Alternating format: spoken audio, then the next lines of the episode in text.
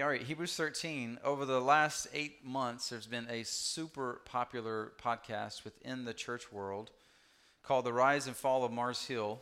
Extremely well produced podcast by Mike Cosper and Christianity Today about this fast and amazing growth of this church plant in Seattle and that was planted in 1995 that from 1995 to 2012 exploded on the scene and really was influential in many parts of the church world um, that reached a peak around 2012 around 20,000 members about 15 campuses in half a dozen states and then from its peak in 2012 to December of 2014 when it closed its doors and no longer existed there's a lot that we've learned from that podcast. Um, Mark Driscoll, the founding pastor, resigned in November, October of 2014. That's what kind of led to the church closing its doors right before he probably was going to be terminated for repeated cases of bullying, intimidation, this ongoing unhealthy, toxic culture of leadership in the church. It's an insightful listen, like 12 to 16 hours. It's super long. It sparked a ton of reflection and conversation, especially for, for people like us, because one of the things Driscoll was known for was church planting, and he founded this church planting network called Acts 29 that we're happen to be a part of. Uh, leadership in that network that removed him from leadership eventually when his unhealthiness became known. It's important to reflect and learn on lessons of unhealthy church leadership when you come to a passage like Hebrews 13 17. Obey your leaders and submit to them. If you're asking church members to submit and follow the leadership of a pastor or pastors of a local church, it's really important we understand the context of this command, or this verse could be used to create very unhealthy church leadership structures and cultures. So today we're in our second to last sermon in the book of Hebrews, looking at verses 17 through 19.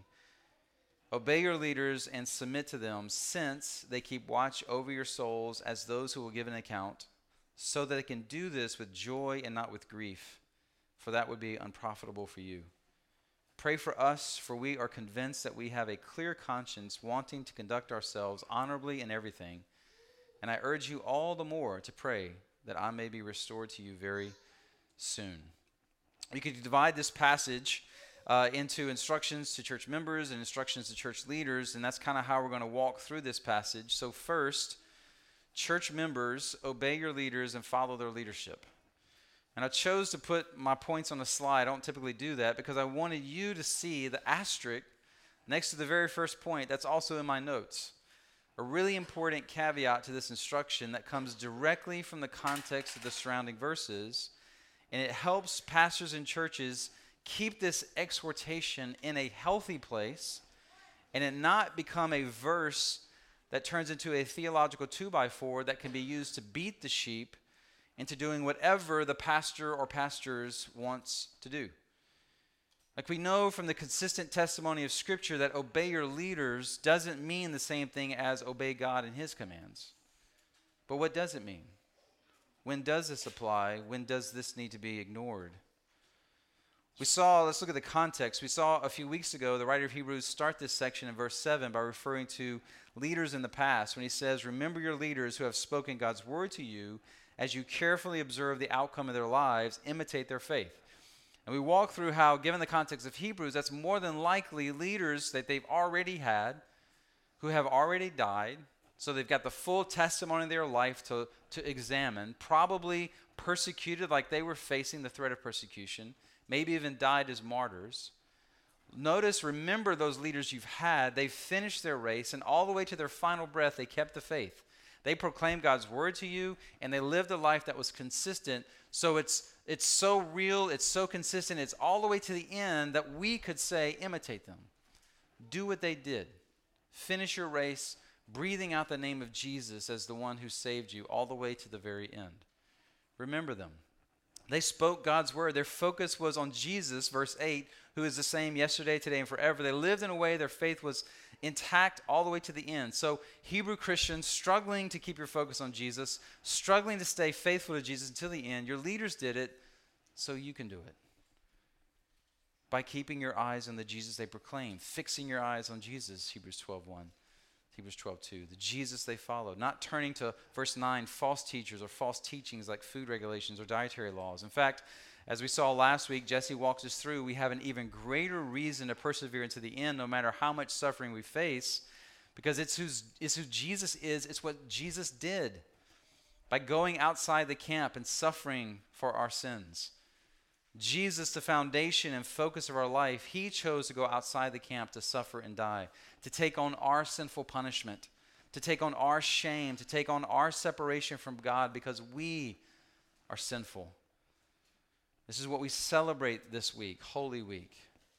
That this actually happened in time and place. That our faith is not in this whimsical, mysterious figure that we've concocted.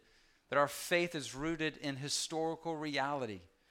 There was a week like this week in a faraway land, Palestine, Israel, whatever you want to call it a man named Jesus from Nazareth was illegally arrested and tried and executed outside the walls of Jerusalem, probably between 26 and 34 AD, around early April, the time of the Passover.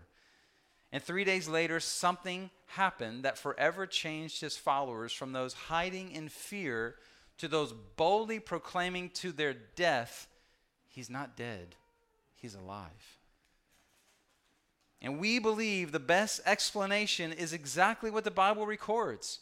He was, in fact, alive, and his death and life sparked a movement that has turned the world upside down in the first century and ever since. This is the one who's gone outside the camp, the writer of Hebrews has written about.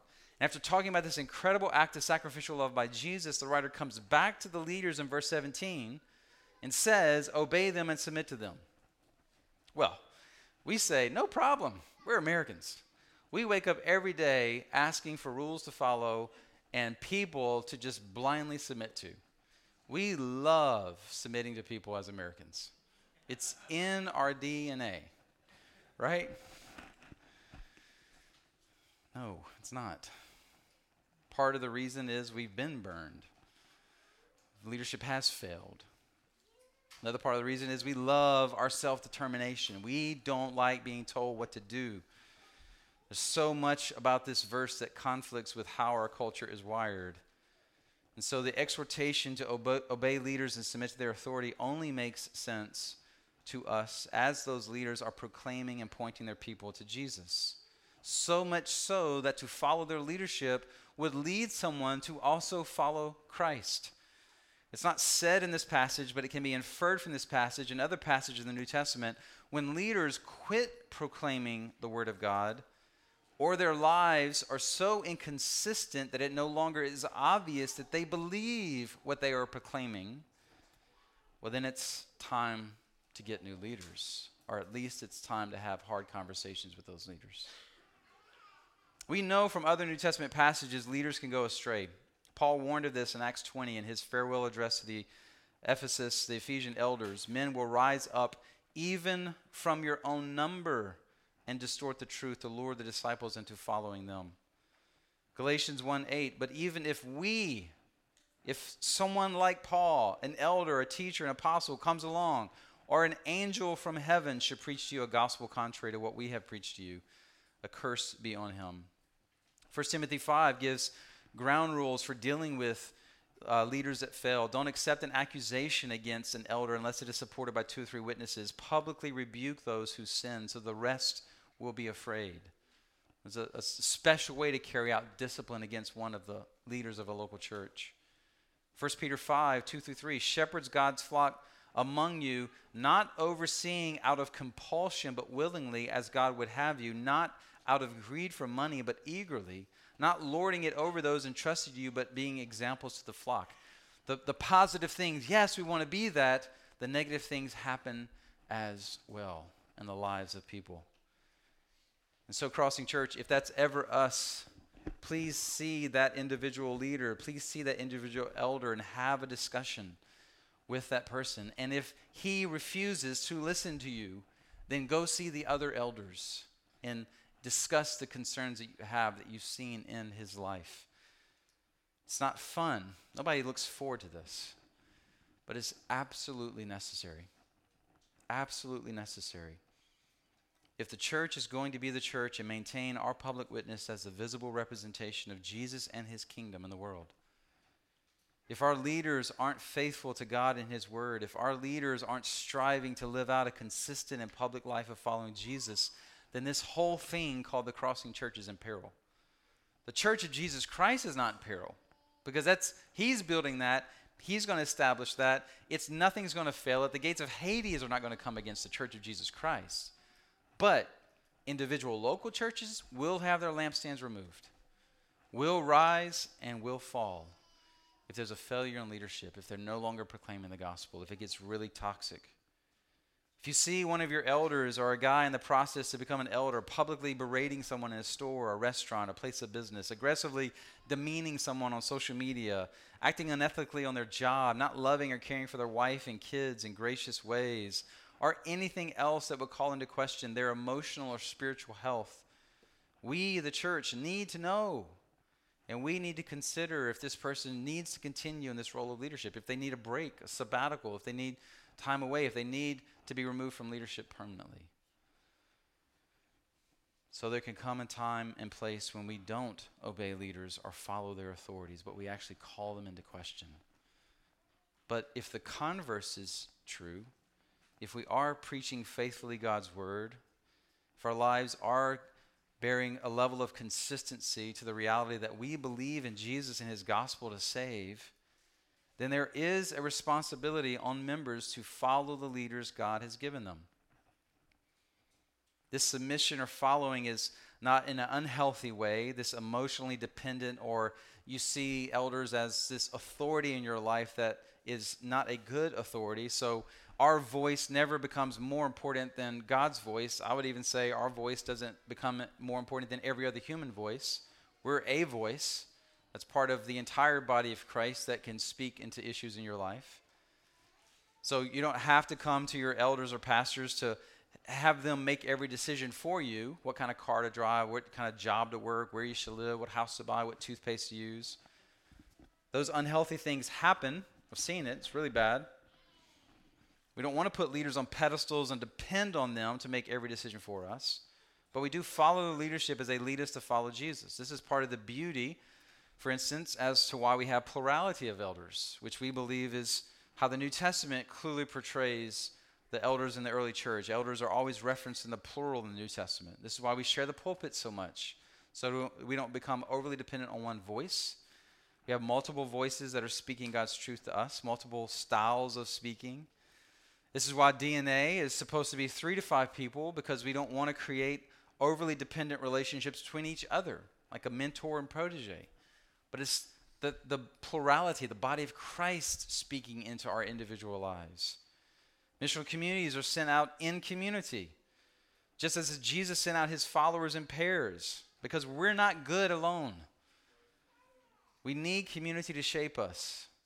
The body of Christ, serving the body of Christ so no individual is elevated over another. What we strive for as a church is for us to live life in gospel communities with others so we can be shaped by the gospel being applied in the community of our lives. Being in shared community, having to work with others, consider others, serve and sacrifice for others is really, really good for our sanctification. It forces us to see and know other people don't exist to serve me, but I'm actually here to serve them. I'm in a healthy place as an individual. I'm pursuing Jesus, loving Jesus, following Jesus. Okay, now, Jesus, how do you want me to use all this goodness that you've done in my life to serve others, to give my life away for others? How can I arrange my life to consider others? So, we as leaders, elders, will continue to exhort you be actively engaged in the community of God's people in real, tangible, vibrant ways. Yes, when we gather on Sundays, absolutely. But also within mission communities who regularly gather to pray, learn, strategize for mission, and celebrate life together. Also in DNAs where we go deeper, men with men, women with women. So if you are a member of the Crossing Church, if you are a prospective member of the Crossing Church, and you're not actively engaged in those places, then we will lovingly, graciously, but firmly exhort you obey your leaders and follow our leadership. It's not healthy for you to be alone. It's not healthy for you not to have to serve and give in the context of Christian community. If there are barriers, if there are struggles, we want to talk about that. But we believe this is where discipleship happens the gospel applied in community, transparent, authentic community. That's just one example of how verse 17 can look. As the leaders are following you to follow, follow Jesus in this way, in community with the gospel, then you are saying, Yes, I believe that's important too, and I arrange my life to make that happen. I don't just dismiss it because I have other things to do. So, church members, as your leaders proclaim Jesus and live a life consistent with the gospel, follow their leadership. Obey and submit to where and how we are leading you to follow Jesus. Secondly, for us as elders, we keep watch over the souls of members with seriousness. Because, as the passage says, we will give an account. So keep watch over, be alert, be diligent, be awake. The language is not we're watching over your souls uh, like we have this clipboard, well, you know, check, that was good. X, that wasn't good. And we're just keeping tally of where you're at in life. The language is watching on behalf of, for the sake of. We watch on behalf of, or for the sake of your souls. This is part of the reason there are qualifications for elders and pastors that don't exist for other members. 1 Timothy 3, 1 Peter 5, Titus chapter 1. Because, James chapter 3, we want brothers and men who understand the seriousness that goes along with this role in the local church. It should not be entered flippantly or taken lightly ever. James 3:1 Not many of you should become teachers, my brothers, because we know that you will receive a stricter judgment. There's more accountability for guys who step into this role. I remember hearing a, a, sermon once about the role of leadership God's given men in a home, and that if something's going wrong in your home, and if God were to come to your home to check out, hey, what's what? Why is this off? And he were to knock on the door, the first person he would ask for would be the husband, the father, because that's the role of leadership God has given men in the in the local house. That doesn't negate the responsibility of the wife or the mom or the children who are old enough to make moral decisions and they're held morally accountable. But it places that role, that weight of leadership on the husband or the father, that he should take it seriously. And I remember early in the days of marriage and parenting, I, that put a weight in a healthy way, a seriousness in a healthy way on me that I need to take this seriously. Put also put a rock under me. This is my role. Care about this. Arrange your life, arrange your time, arrange your gifting in a way to ensure that your wife and children are thriving as individuals in every area of life. Not in a domineering, bossy way, but with a servant's heart. How can I use what God has given me time, talents, energy, abilities to help serve Jennifer and the kids so they will be in a healthy place? A healthy father and husband is never ordering his wife and kids around so they would just march to the beat of his drum He's always serving and giving away his time, his energy, his giftedness so they will live their lives in step with Jesus. And it's the same in a local church. Elders and pastors give away their time and energy and giftedness so others will thrive with Jesus, which helps us not lead for self fulfillment. The people of the crossing don't exist to grow our personal platforms, our personal wealth, our personal desires. You are the sheep of Jesus, just like we are. In this season of life, you are who God has given us to lead and feed and protect and care for. And we do that knowing that at the end of the day, we are going to stand before Jesus as one of the elders of the Crossing Church, and we will give an account. How well did you care for our sheep, my sheep? How well did you lead my sheep? How well did you protect my sheep? How well did you feed my sheep? This is very serious, very weighty. It is a responsibility we don't take flippantly. Now, that doesn't negate your individual responsibility to feed yourselves, care for yourselves, and so forth. But what we're striving for is to ensure you're doing that well. And if you're not, we're in your life so much that we can see warning signs. Dashboard lights are going off. And we can come alongside of you and we can say, what's, what's going on? Where are you at? This doesn't look healthy. What do you think? Do you think this is healthy? If someone else were living their life with Jesus like you're living your life with Jesus, do you think they would be in a good place. If you saw someone else doing what you're doing, would you say they're healthy? Maybe you get mad and maybe you want to leave and find another church that allows you to remain anonymous. Just do what you want to do and show up on Sundays and check the Jesus box. We are in the Bible Belt South. Those churches are a dime a dozen. There's plenty of those. But what we hope is you have pastors who not only know your members, but we know your joys and we know your struggles. And we take those seriously because ultimately the one who loves you the most and cares for your soul the most is the one who sent his one and only Son from above to perish so that you would have eternal life.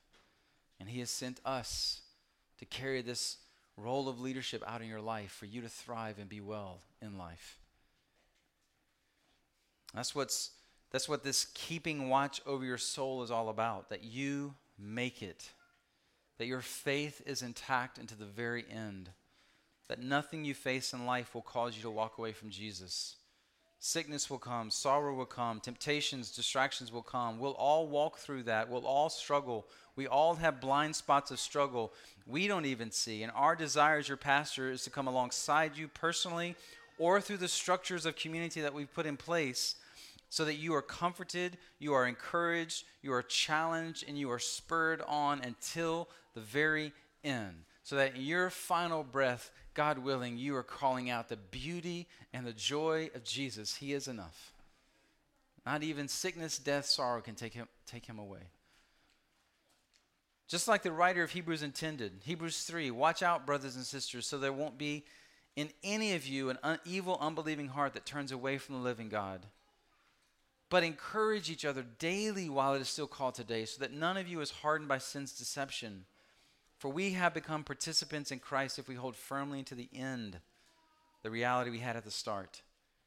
Hebrews 10 23 through 25. Let us hold on to the confession of our hope without wavering, since he who promised is faithful. Let us consider one another in order to provoke love and good works, not neglecting to gather together as some are in the habit of doing, but encouraging each other, and all the more as you see the day approaching. Your elders, your pastors desire to watch over you and help you care for each other. So this happens for every single member of the Crossing Church. That no matter what we face, we persevere, we make it. Our job isn't primarily to get you to make a one time decision to follow Jesus, but to make a daily decision to follow Jesus through the mess of life.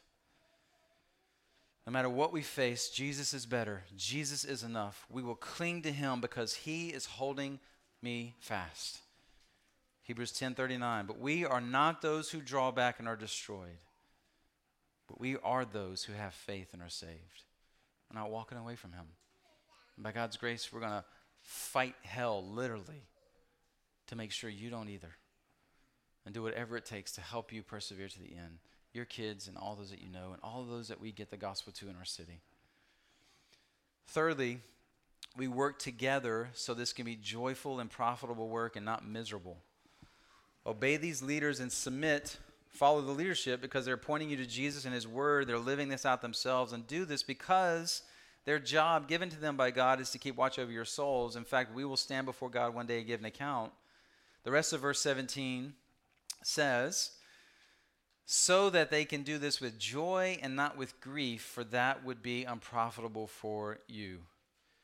There can be joy for them and joy for you, and you will profit, and they won't grumble and gripe and complain so much. When we gather for elders' meetings, one of the first things we always do is we celebrate God's grace.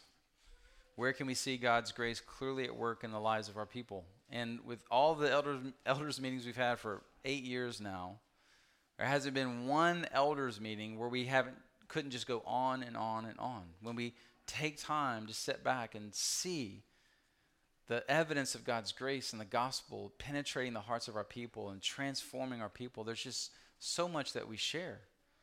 And it's the most encouraging time for us. Yes, God is at work in our people. We know that's true, but our people are responding. Yes, that brings incredible, incredible joy much more than how many people show up at certain things, much more than, than how much money was given or spent, much more than how perfectly a song was sung or a sermon was preached. Joy in Jesus is at work in the lives of our people. He is changing us. He is calling us to serve and sacrifice for others. He's giving us boldness for mission. He's sustaining us through some really hard days. And we get to be on the front row of all of that. In 3 John, verse 4, I have no greater joy than this to hear that my children are walking in truth, John writes. Philippians 2 14 through 16, Paul says, Do everything without grumbling or arguing, so that you may be blameless and pure, children of God who are faultless in a crooked and perverted generation, among whom you shine like stars in the world by holding firm to the word of life. Then, Paul says, I can boast in the day of Christ that I didn't run or labor for nothing. A joy, a boasting in Christ related to the people of God responding to the gospel at work in them. This is the great joy of being a pastor. Not that everything works out perfectly in your life, but that your faith in Jesus is intact and you are loving Him and pursuing Him no matter what. No matter what. It's easy to slip into grief and groaning, a lack of joy. Some of that can be our fault because we're struggling for our own joy. We're struggling to see Jesus. We're struggling to see him in all of his glory and beauty. We become distracted or we become apathetic. But in this context, that's not what he's referring to. There is a joy described here that's related to how we are leading, pointing you to Jesus, and how the church is following this leadership. And if we're leading well, then a lack of obeying and following that leadership can lead to a lack of joy in a presence of grief and groaning. And a pastor, an elder who's struggling for joy for those reasons will be unprofitable for you. It doesn't take much to, to kind of feel this. The elders are striving to follow Jesus. There's enough consistency for you to say, okay, they really do believe this. This is really their life. There's fruit they're proclaiming Jesus. They're spurring people on to believe and follow Jesus and treasure Jesus. And the people aren't following. Eh, you got something different? Maybe you'll just go somewhere else. I don't really like what you guys are doing anymore. You can imagine how discouraging this would be. It's similar to parenting an older child. You're loving them, you're serving them. You're giving them truth. You're encouraging them. You're giving them goals to strive for, boundaries to live within. You're not exasperating them. You're not nagging them. You're not aggravating them. You're not putting unnecessary weight or burden on them. You're doing the best you can to love and serve them and lead them to health. But as they get older, they won't follow. As a parent, you just kind of hang your head. I, I, I don't know what to do. They're, they're adults. I can't make them. I can't make them love Jesus. I can't make them treasure Jesus as their greatest joy in life. They have to want it. It has to become their own. I can't move their heart. It's, it's incredibly grieving. If you've ever been in that place as a parent, you kind of inwardly groan.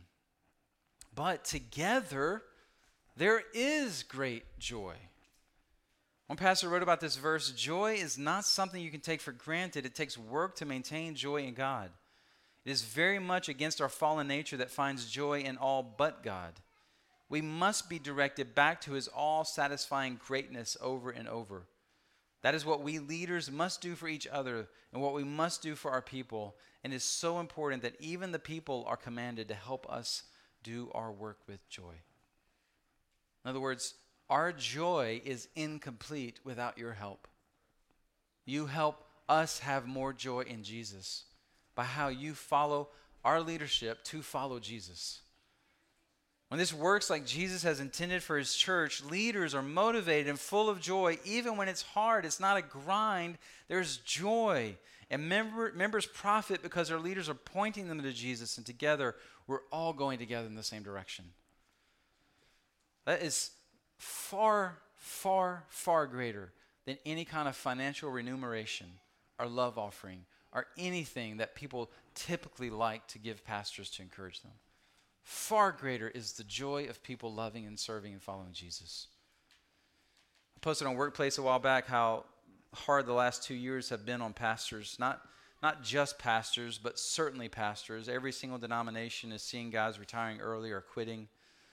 The frustrations and losses because of COVID, the political tensions of our day that have spilled over into the church, the general disinterest and apathy that has infected our entire culture. Every single industry, it seems, is overworked, overstressed, worried, anxious, just trying to survive. But the joy spoken of here transcends all of that. Because it's a joy whose source is Jesus. And no pandemic, no political idolatry, no wars or rumors of wars. Nothing stops Jesus from being Jesus. Nothing stops us from being the people of Jesus and doing his work. And so, literally, there's nothing on earth that can effectively keep us from experiencing this joy. Nothing. Like, this is a promise of God. He says, Do this, and you will have joy, and no one can take it away. Who's not in on that? Sign me up. That, that sounds like a good way to live. That's better joy than any new series that drops, or any new restaurant that opens, or any of the other temporary things that we typically put far too weight on, far too much weight on to give us joy. Do you believe this? Do I believe this? Let's chase this together. Let's fight for it and figure this out. Lastly, fourthly, church members, pray for your leaders. The writer here has some specific requests that were particular to that situation. The first request seems a bit more relatable to us. Verse 18 Pray for us, for we are convinced that we have a clear conscience, wanting to conduct ourselves honorably in everything. Pray for us, for we are convinced we have a clear conscience. Apparently, there were opponents or accusations that they weren't acting honorably or something that might cause them to have a muddled conscience. So he says, Pray for us that those things are not true and that we could stand before our people with nothing to hide. Pray for them to find rest and peace and affirmation of Jesus over these leaders. Times are hard, situations are tough. Affirm them, Jesus. How you can pray for us. Affirm them. They're chasing the right thing. All these things can be discouraging to them but their conduct is honorable, their consciences are clear, really wanting the right things for the right reasons, affirm them, encourage them along. I can tell you that's a great way for you to pray for the leaders of the crossing. One constant thing that we share with each other is how our Father continues to give us sufficient encouragement to move forward, day by day, week by week. And that encouragement comes from places that only the Spirit could orchestrate. I ran into a friend at a local gas station a while back had a long conversation with him next to the garbage can. Like it's so weird. I'm so encouraged, and we're standing next to trash. Had just had a difficult, not fun meeting. This friend didn't know about it, but he said things in that conversation, unprovoked by me, that were just messages of dad, my Father in heaven, to my heart. Yeah, keep doing this. You're not the worst at doing this. keep going. There's good things happening. Conversation one Sunday with someone here in this room who took time to affirm so many ways in which the church has been used in their life to grow their heart and their affection for God's mission. Jennifer and I share with other Acts 29 pastors and wives at an event in, in January. We're probably seen as we've probably seen as much fruit outside of the crossing, fruit for God's kingdom, as we've seen inside the crossing in eight years, which is 1,000% okay with us. This is his church, not our church. This is his kingdom, not our kingdom. We're not in this to see how big we can make this. We're in this to see how he can use whatever this is to grow his kingdom in our region and to the nations. We're not in this to make ourselves famous and be fawned over. We're in this to make Jesus famous and to be adored. So pray for us to be affirmed that if what we are chasing is of him, then as that's happening, our motives and our consciences are clear and we are encouraged to continue down this path. How can we get the gospel to as many people as possible in our area, to the ends of the earth and beyond? That's it. That's, that's all we're after. There's no smoke or mirrors or bells or wisp, uh, whistles or lasers or lights. There's no magic show, no sleight of hand that we're after. Just seeing the body of Christ, disciples of Jesus, empowered, equipped, sent out to make disciples of Jesus in the everyday stuff of life for the joy of Jesus' people. And so pray for us that we would continue down that path, that our consciences remain clear and our conduct would remain honorable in everything. Help us stay in that place. The second request is less relatable, but it gives insight into this special relationship the writer had with these hearers. Verse 19 I urge you all the more to pray that I may be restored to you very soon. Whoever this is, Paul, Luke, Apollos, someone else, he had been there and wanted to come back. And with a deep sense of longing and desire, he asked, Pray that that happens. Not, well, if the Lord wills, it will happen. No fatalism. Don't have to pray because if it's going to happen, it's going to happen.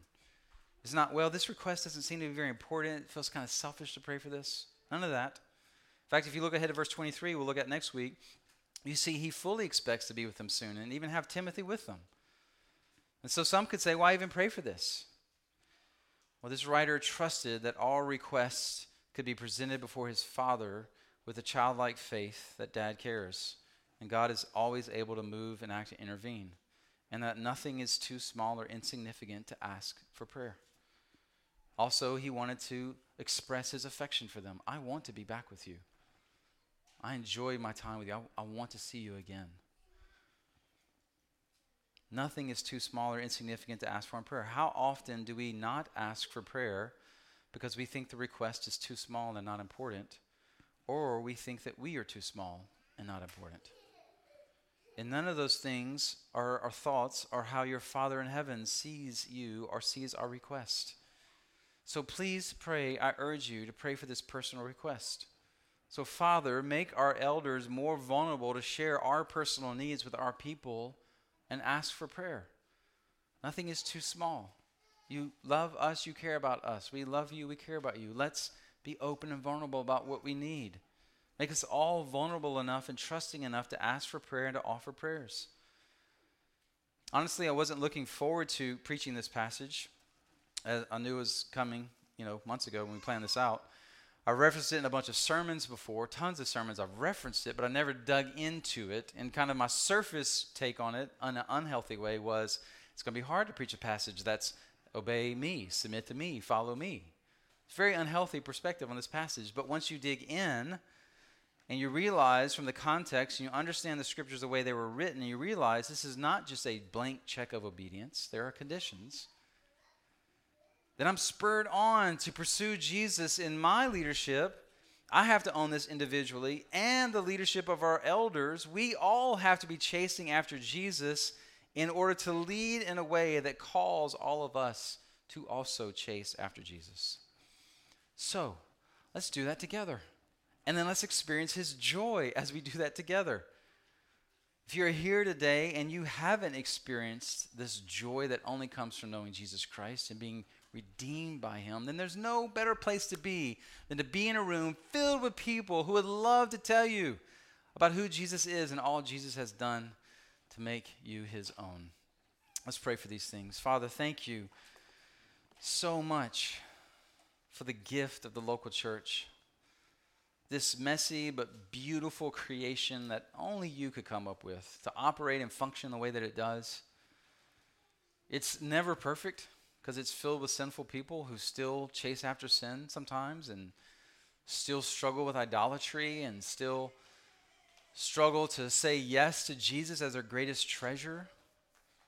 It's always messy, but in some mysterious, glorious way that only you could figure out.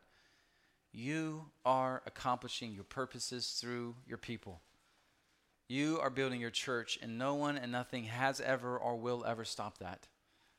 So you have great desires for our health and well being and for our mission and what we're pursuing in Monroe and West Monroe and Ouachita Parish, Louisiana, to the nations and everywhere in between. You want us to be part of proclaiming the goodness and the grace of Jesus. You have put the people that are part of the crossing, you have put us here not accidentally, coincidentally, but sovereignly. You've put the leaders in place that you want. You're raising up more. You're sending out more. And this is all part of your plan to accomplish your purposes in us and through us. And so we want to say, with everything that's in us this morning, we trust you. We trust you with the now. We trust you with the future. We trust you with what you're calling us to do. We trust that as we walk this out in obedience, there will be gospel fruit, there will be glory given unto Christ. We trust you with the health and well being of our leaders, that you would protect us, That you, if we're straying, that you would bring us back. If our hearts are, the flame is flickering, that you would inflame it again. That you would protect our marriages, that you would protect our kids that we're parenting. That you would continually work so that our leaders are healthy and vibrant and strong. And you're also at work in the lives of your people for the same reasons, in the same ways. So thank you. Thank you, Jesus, that you are working the Crossing Church. Continue to do that in us and through us, and do that, multiply that among all the churches in our area so that you're constantly reforming, refining your churches so that Jesus is seen and experienced and enjoyed by more and more people. I pray for anyone here that doesn't know you in this way that you would save them. They would not leave here today without speaking to someone about how they too can know Jesus. We ask all these things in his name. Amen.